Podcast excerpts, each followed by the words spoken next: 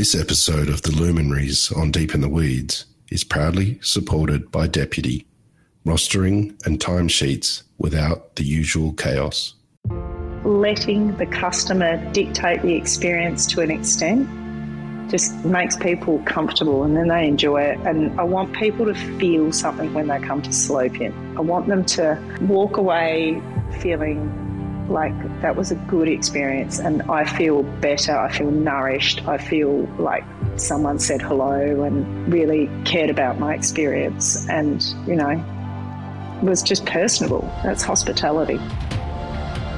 This is The Luminaries on the Deep in the Weeds podcast. I'm Anthony Huckstep. What's it like taking a hiatus from a career you love? How after years away from the game, do you reinvent yourself and not only thrive, but make a real success of everything too? There are no rules when it comes to the way one pieces together their career, but a common theme of drive, passion, and belief can make just about anything happen. Karina Armstrong is a co owner and chef of the Salopian Inn in McLaren Vale, South Australia. Karina, how are you? I'm great, thanks, Anthony. You've uh, you made a huge change in your life after leaving your career for a period of time and, and moving back into it. And the impact has been incredible on the culinary landscape of South Australia. But what was it like, that transition for you coming back into the industry? Um, that was actually really terrifying. I um, it was because I had been doing bits and pieces. So I took time off. Um, I have three children under the age of five, um, three boys, and um, in amongst that, I was doing little bits still connecting into the industry. I wrote um, food articles for the advertiser here in South Australia. Um, and I would show up and do emergency shifts in various restaurants, but I was never, it was pretty funny actually, but I was never completely in a job or in a role um, for that time. Um, and so to suddenly go, not only am I going to return to cooking full time, but I'm actually going to have my own restaurant and I've got a two and a half year old. When I say it out loud now, I just, oh, like you would just tell someone, don't do it. But um, I was really, I felt really vulnerable and I felt really quite um, not confident. But the drive was, I don't know, it just came from somewhere within me that I just had to go back to doing it again. I knew I was going to be a better parent from doing it, which um, some is now on reflection. I wouldn't have said that at the time. I felt really guilty with young children going back and doing it, but now I realise I did the best thing for my children. I really did. Take us back to that time. Uh, how long had you sort of been away from sort of full time work in a kitchen, and, and had the industry changed a lot when you did make that move back in? Oh, it was hilarious. I've been out for seven years, and I was um, helping um, down at a local restaurant, and there was a young chef there, Sam Prance Smith, who was a really good chef, and he was sous videing everything because this is all in that time frame when you know that was all going crazy. And so I was looking at food in plastic bags and water, going, "Oh, this is all a bit different." Um, and I still don't cook food like that because I I was never trained like that, and I appreciate it very much. So, you know, different learnings and skill. But I actually just put my two feet on the ground and went, I'm still going to be me. That was still there somewhere in me that I was just going to cook the way I knew how to cook. And maybe because I was so busy with family, I just didn't have time to think, oh, let's change this. I just thought, let's do it the way I know how to do it. And I'm still very much like that. Like I love learning new things, but I'll always go back to what feels right in my gut and in my palate and in my mind. I always go back to that. Well, well, let's go back to how that philosophy and ethos came about. When did you first start getting interested in food when you were young? Um, I, am very fortunate. My mother um, is an amazing cook, and I just never realised that other people's mums didn't bake bread. I just thought that's what you did. And we lived in um, a southern suburb in Adelaide, Morphett Vale, which is not overly glamorous, but we had half of our sort of standard quarter an acre block was vegetable garden. Again, I just didn't realise this wasn't normal. And these, my parents are British immigrants. They're 10 pound poms. But they came here and turned into these mad hippies and started growing all their own food. So I thought that was normal. So as I've got older, I realised my interest in cooking actually started really young. And I would cook the whole family meal at 13. But mum had taught me, but I didn't think anything of it. I just did it. And mum's like, mum still talks to me now going, you just did it. Like she, and she loved it because someone else was helping. Um, but it was there. And then, of course, you know, I, um, at 18, I was working on the floor in hospitality. I was actually in Hobart and um, they needed someone to help in the kitchen for the night. And I kind of looked and went, "Yeah, I reckon I could, I could help." Sure, it sounded, you know, not too hard what they were asking. And I did that shift, and I still remember. I still remember the chefs I worked with that night, and it was like I'd found my people. Like they were bonkers like me. Um, they had so much energy, and there was this sense of being a part of something. Like you were a part of a team. You were part of a, a, you know, a group of people that were trying to achieve a goal together. And I've always loved team sport and playing sport. So I kind of could see that perhaps I could get a role within this team and I could be a part of something. And I've always loved food and eating. That, that's, that's pretty key. Um, but I loved it was the energy and it was the, the drive of these people around me and the focus that I really um, was attracted to early on in your career, you spent uh, quite a bit of time in Melbourne. What, what triggered that move, and, and, what was that like for you? Well, it's funny. I ended up getting an apprenticeship at this, the Sheraton, it was at that time in Hobart on the waterfront. And I signed my papers, and the next day they said to me, Oh, by the way, this hotel's been sold. So, okay. Um, but that was okay because I got transferred to the Sheraton in Melbourne. It was fortuitous. It was just such luck. And because I'd never planned to move there. So the Sheraton picked me up and moved me to Melbourne. And I worked at, um, it was a very new hotel at that stage. And I worked there. And hotels at that stage, they still had butcheries, they still had fishmongers, they still had patisserie sections. Like they were really, really good places to do some foundational learning. Um, but at the same time, I was training at Box Hill TAFE and got to meet this lady, Alla Wolf Tasker. And I was just, I was besotted, is probably the best word, in how she talked about food and that she was running this place in the country. And, you know, I'd grown up in not country like Daylesford, but definitely away from a city, and I was comfortable in that setting. Um, so I just went up to visit the lake house and then that was it. It was, I just went to the lake house, finished my apprenticeship there, and then stayed on after my apprenticeship as well. Um, and yeah, really learnt about cooking at the lake house. Take us into that kitchen. Do you have any stories of, of that time and the impact it had on you? So, that kitchen, again, you look back, and Jake Nicholson was actually my apprentice, which is, I know, I know, and we still laugh about it because it was just, I mean, Lake House now has grown into um, what it is today, which is, I think, one of the key leaders in our industry in terms of accommodation, food, and offering, and just hospitality experience. And it was still that at that that stage. This is the early 90s, but it was in its infancy. And Alla was still in the kitchen all the time. Alan was around and painting, and Larissa was sort of, you know, 14, 15. So it's it was so different to what it is now.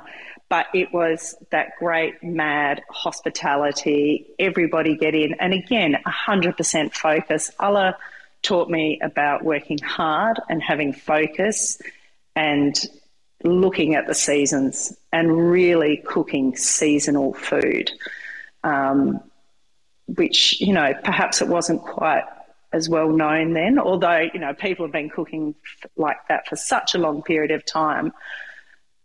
In a cooking professional sense, no one had ever really said to me, "No, of course you can't use tomatoes now. You, it, you know, it's June, Karina." Like, no. Um, and she was a really, really, really strong mentor. So that kitchen was, yeah, it was fantastic. It was chaos in the best possible way. Like you just worked so hard, but because there were so few staff really for what they were achieving, like you just got to do everything. So I'd do a day where I'd, you know, I ran the pastry section as a third year apprentice. Like I've got such opportunity, but yeah, with Jake as well in there, just lots of laughter and yeah, lots of shenanigans basically. you teamed up with the Karen Martini at the Melbourne Wine Room as well. How different was it working with Karen compared to Alla? Um, it's I um, wanted to move down and you know live in the city and um, met Karen. I went to the wine room, loved the feeling of the place as well because um, at that stage um, it was still very much uh, you know a really humming Friday night, Saturday night, super cool bar. Karen had the high end restaurant in there and she had the bar food. Um, and working for Karen um, was quite similar as to working for Alla in that they're both very seasonally based chef, really um, strong on provenance of produce. But Karen's flavors are really bold, like they're amazing. And she um, taught me a lot about sort of letting go of being everything having to be so perfect on the plate and to worry more about flavor and how is that going together. And it was just a really good prog- progression in cooking into another style, um, but also um, learning. I learned a lot about wine at the wine room as well. Um, the staff that were there at the time, again, amazing. Maurice was um, not there, but his presence was, if that's the best way I can put it. So you got to try a lot of um, great wine as well. So I learned there more about that whole hospitality experience. So food, wine, and it doesn't have to be high end to be amazing. And that's what I walked away from going, okay, so you can sit in a concrete floored you've still got a beautiful napkin, you've got this amazing food. It doesn't all have to be white linen tablecloths. And that sparked something in me because I'm like, you know, I, I, understood how Karen cooked and continued working for Karen on and off. I think it was about five or six years from there. Um, yeah, yeah, in and out. So obviously went to icebergs after that, but I'd worked, you know, in between in other places and travelled into Asia and all sorts of stuff. But yeah, Karen's food is just, it's so refreshing and um, beautifully balanced, but lots of great fresh ingredients in there as well. You briefly mentioned icebergs. You spent uh, quite a bit of time in Sydney as well at, at Billy Kwong. Um, tell us about the impact that those experiences in Sydney had on the way that you cook. Um, so the the transfer up to I moved up to Sydney. Um, I knew Karen was um, part of the opening team for Icebergs, and I was in Melbourne. I was ready to do something new, and it was either go overseas or um, I had family in Sydney as well, so there was the added bonus of being close to my family. And um, I rang Karen, and she actually thought I just wanted to go out for a drink. She's like, "No, I'm a bit busy. Sorry." I'm like, "No, I'd like a job. I'd like a job." And there was just dead silence. She's like, "Right, when can you come?" So um, yeah, I was part of an opening team and I've never opened a restaurant before and probably never will of that scale and size. So that was incredible to see. And I was um, just perfectly, uh, I had no absolute idea how big the opening of icebergs was in the Sydney landscape. I was just really focused on supporting Karen um, and doing a good job. So I didn't get overwhelmed by what was happening and just got to enjoy the experience, which was amazing. Um, when you see a restaurant of that scale and size come together, it's you know it's breathtaking. And working for Maurice was something um, that will always be with me. His um, attitude to service is just so detailed and he has so much energy for everything being perfect but it's not it's every day. Like it's this constant energy of pushing to get better.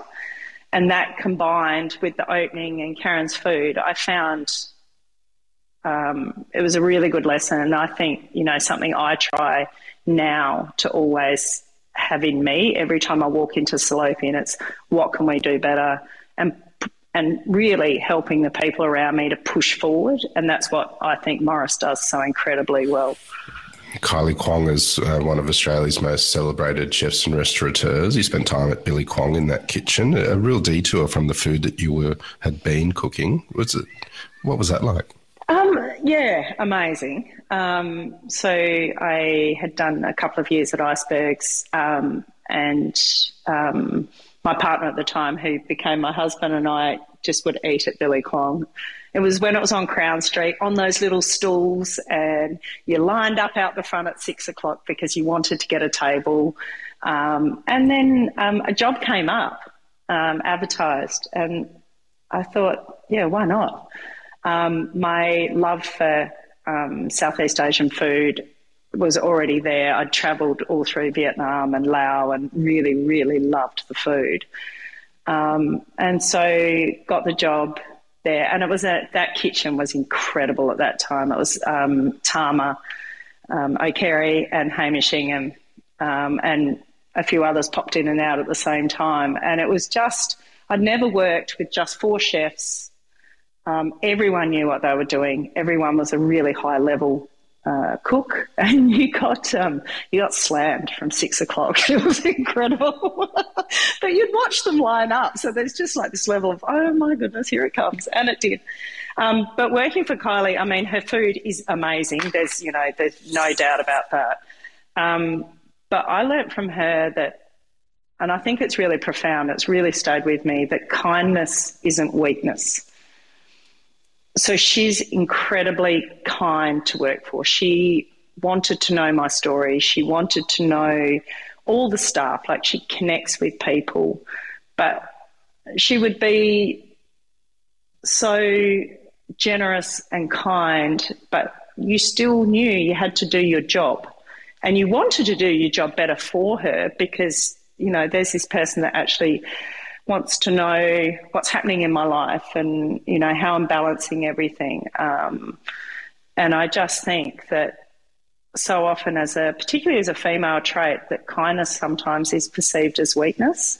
And I actually think it takes now real strength to be kind and to look after your staff or look after the community you sit in. And I have such admiration for what she's doing in a wider sense now as well. And I can see how her journey from Crown Street in, in many ways has led her down this path of being so involved in community and giving giving so much and so it's almost like you could see it at the infancy at Crown Street where she gave so much to her staff and now it's broadened out and to me that's that's the epitome of being a good hospitality professional is seeing beyond the walls of your restaurant. It's into your community. It's, yeah, I think it's really incredible. This episode of The Luminaries on Deep in the Weeds is proudly supported by Deputy, helping managers and staff do their best work. At Deputy, we're on a mission.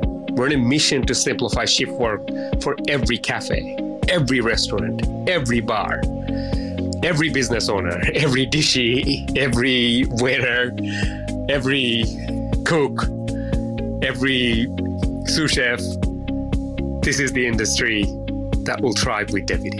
For more information, go to deputy.com. How did you go from these amazing restaurants in uh, Melbourne and Sydney and, and and find yourself in South Australia where you've become, you know, one of the most influential hospitality uh, professionals there? Um, there's sort of two parts to that. Um, so Michael, my husband, um, got a job in McLaren Vale, um, and I was still in Sydney, and, and we were commuting for a time, um, which is um, which was actually quite okay. We didn't have children at that time, and you know it's always fun.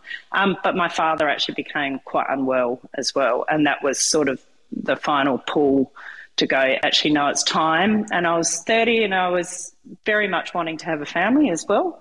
And, you know, I'd grown up right next to McLaren Vale on the beach side. Um, and the idea of living back within sort of my area and I could support mum and dad was that was a pretty big pretty big driver to come back. Tell us about that period of time uh, and sort of immersing yourself into South Australia and beginning beginning a family. Did did that have an impact on the way that you saw food and cooked as well? Uh, it definitely did. So as soon as I came back, I just kept going into the central market. So if you know South Australia, McLaren Vale into the into the Adelaide CBD is about a 45 minute drive. And I was finding myself constantly going to the central markets and the Willunga farmers markets um, and looking at this produce and laughing sometimes going, oh, we used to get that in Sydney. And of course, you know, King George whiting in Sydney was $60 a kilo, you know, back home. But um, I just reconnected straight back into the food and the markets because the markets for me um, also had that cultural diversity that I'd loved so much in Sydney and Melbourne and being in Asia.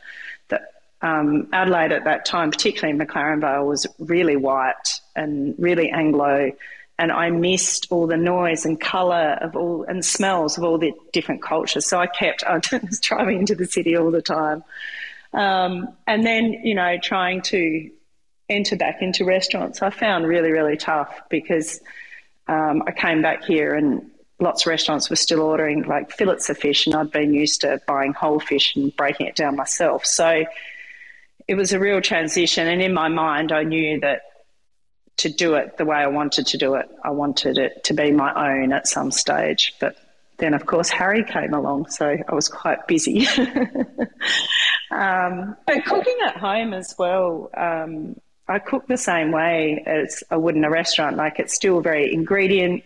So I was in that seven years, I got to play around with a lot of ingredients and recipes and in terms I was still very much thinking about food all the time and as my husband would say the, the dinner parties were actually starting to get pretty ridiculous. Like, yeah. You, you, spoke of this desire to get back into the industry. There was a time where the desire was so strong, and you and you took the plunge again. Um, tell us about that period. What what what what triggered that sort of desire and that need to get back into the industry? Um, for me, it was I had all these I had this concept of this restaurant in my head, and it actually wasn't going to be Salopian. We um, had tried to um, buy another venue, and I had, um, and it fell through. But I had this desire to put together this crazy eclectic menu and see if it could work. Um, I am obsessed with steamed, you know, the buns. I'm obsessed with dumplings. Um, and I was just really driven to see if it could be done in a wine region and if it could be this producer focused restaurant within a wine region. You know, was it even possible? And could I do it? And could I, you know, could I be good enough to actually have a successful restaurant? Like it was such a gamble. um, such a gamble because I was, you know, I, I remember my first service at Salopian.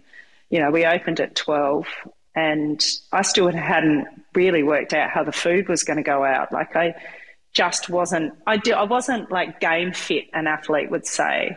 But, you know, we really quickly worked it out.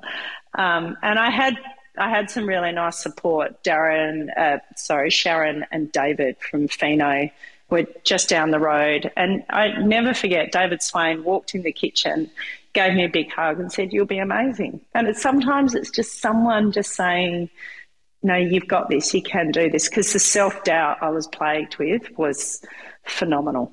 Like it was, um, you know, panic attacks and I can't do this. What have I done? Like, you know, my husband's quit his corporate job. It's all on me. What am I going to do? And I've got three children and one of them's still in nappies. Like, what have I done? And, and it's in those moments you go, you find your grit. Like, you just have to do it. So I just made myself do it. And it came back quicker and quicker. And then I just kept calling friends in the industry that you know I still knew in Sydney and Melbourne, and just asking questions and what's happened, and you know what's happened with this and what's happened with that, and how do I um, manage it? And that was really good. Reaching out to your network, you know, um, really helped. You mentioned the eclectic sort of food that you wanted to, to do. Can you give us an idea of, of, of what that means on the plate? Um, oh, it's bonkers. like it's, I don't know how it does work, but it was so for me. It was more about that every dish should have acid, fat, sweet, salty, sour. And where they come from doesn't matter. It can be anchovies and cheese in an Italian dish, but I wanted that to sit next to a piece of red braised meat. But the palate and the flavour profile balance was similar. So in my mind, you know, everything's got a bit of spice. Everything's so in my mind it made sense. when I said it out loud to a few people, they went, "Oh, really?" but obviously, it's you know, it's still going. We're still quite careful with it. Like when we curate tasting menus, it's like you, you have to be careful because you know, of course, we want people to drink McLaren Vale wine or you know wine with it as well. So we're we're um, sensitive to those flavour balances as well.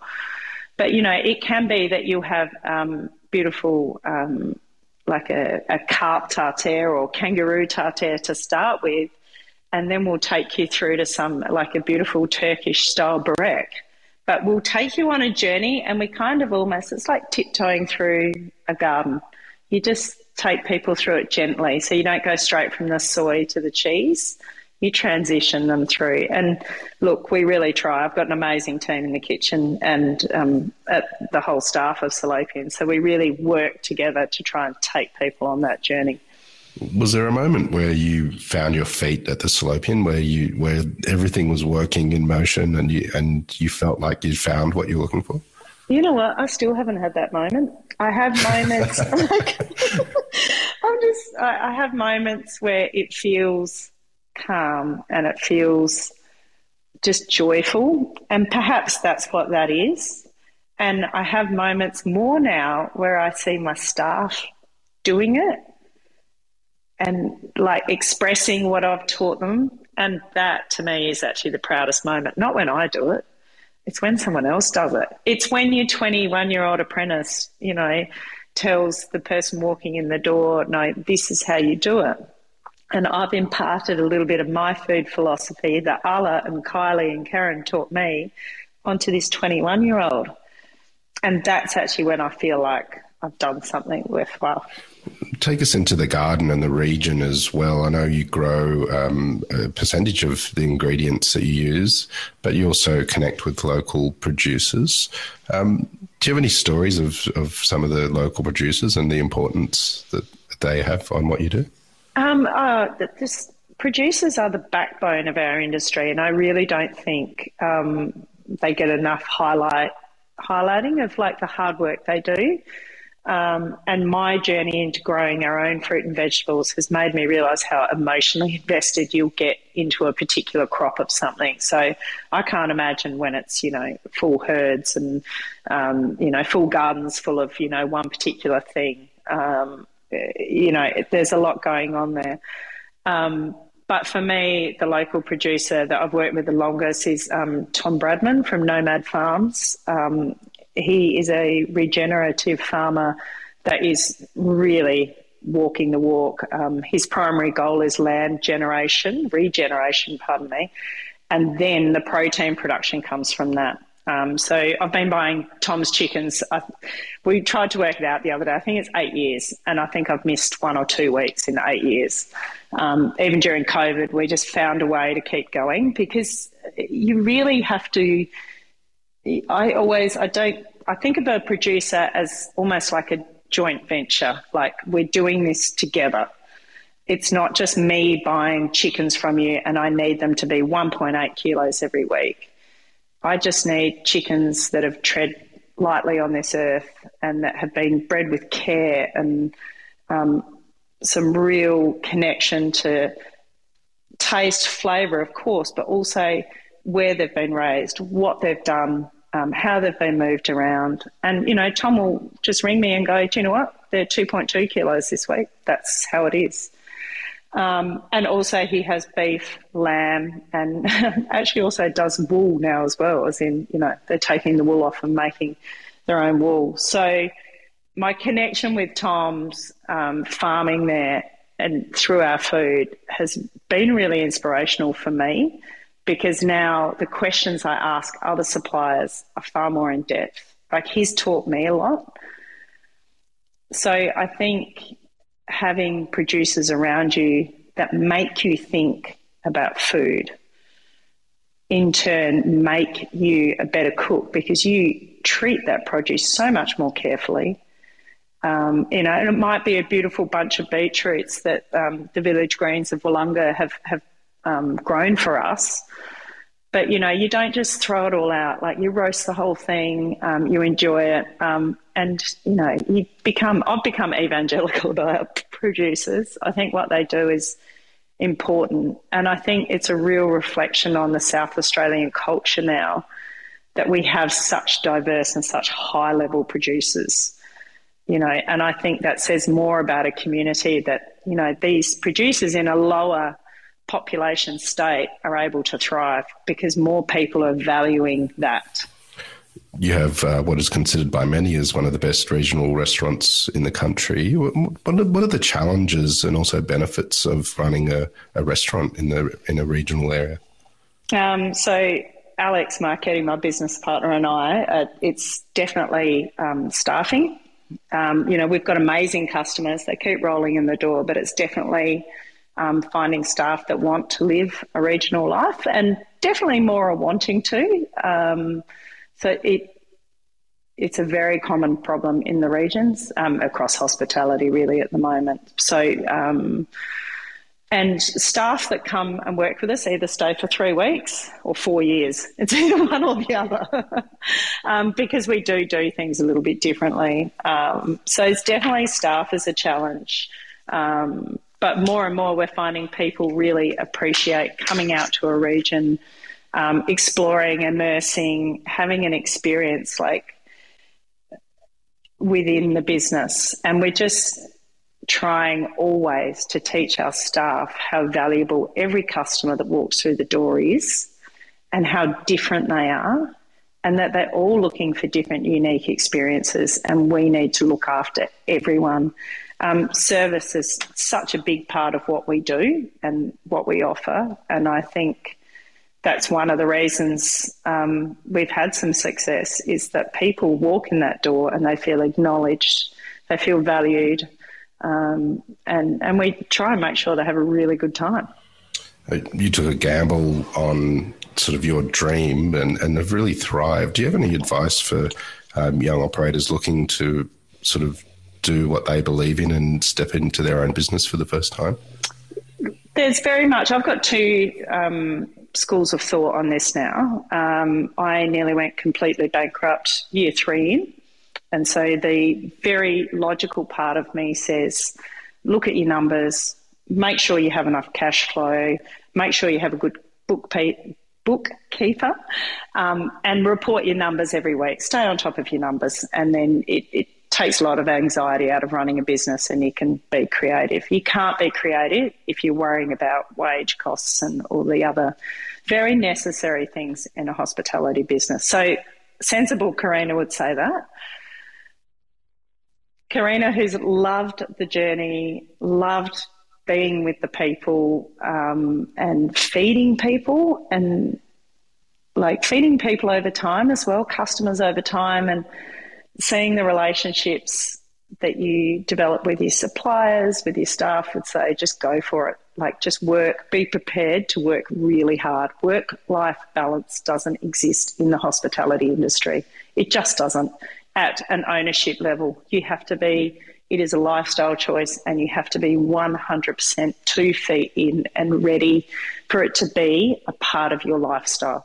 Having said that, the lifestyle I love and other people that I who are you know within my world love it too. Of course, it's hard. It's really hard. Anything worthwhile is, but I just thrive on it, and you just have to be prepared for it to be all of your life. But it's a great life. It's a very rich. It's a very rewarding life, and the people I get to meet, the food I've eaten, um, is is amazing you deliver an an interesting philosophy that is sort of overarching with the Salopian Inn, where guests sort of can take their own journey in their own way, um, and it's really up to them. Um, tell us about what you mean by that, and, and what sort of experiences um, diners are having. Um, so I've never done a compulsory set menu. Um, and there's a few basic things. We don't charge for our sourdough bread. Um, we never have and we never will. So, bread and water, you're coming into our home. Um, we're just, this hospitality must start at just such a basic level that just that welcoming, you're here.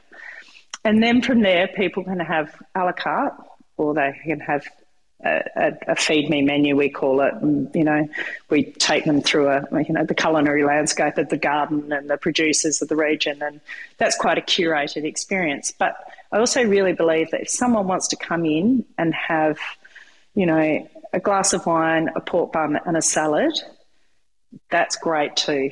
And that to me is hospitality. It's just welcoming everyone um, and having them on that day, that might just be all they needed. And just to have a moment um, with someone because it's more than the food, it's people sitting and conversing. And if COVID's taught us anything, we need human connection. And so providing that backdrop of the restaurant where people can really come and relax. And it doesn't have to be two hours, but it can be. It can be four hours. Like it doesn't have to be. It can be 20 minutes. And it is. Any accountant will tell you, or hospitality professional will tell you, it is the worst way to do it. You shouldn't do it. But I believe it. Like I believe in it. And you have to believe in what you do. And you have to give people choice. And, you know, chasing the dollar in hospitality will just, I just think it would just darken my soul. I really do. I just don't think it has to be more. It has to be just, you know, we had an elderly couple in for Valentine's Day yesterday. They sat next to each other. They were apologising they were only going to share a plate of fish, but they sat next to each other, two glasses of wine each, and they shared a fish, which I thought was good going. and it was, you know, we made their day. Like they were so comfortable. And I think letting the customer dictate the experience to an extent just makes people comfortable and then they enjoy it. And I want people to feel something when they come to Salopian. I want them to walk away feeling like that was a good experience and I feel better, I feel nourished, I feel like someone said hello and really cared about my experience and, you know, was just personable. That's hospitality. Well, Karina, you're an absolute inspiration, and it's been an honour to have you on the Luminaries on Deep in the Weeds today to hear a bit of your story. Um, please keep in touch, and uh, we'll catch up again soon. Thank you so much. This is the Deep in the Weeds podcast. I'm Anthony Huckstep Stay tuned as we take a deep dive into the lives of the incredible people who ply their trade in the food and hospitality sector. Special thanks to executive producer Rob Locke for making this all happen. Follow us on Instagram at Deep in the Weeds Podcast or email us at podcast at deepintheweeds.com.au. Stay safe and be well.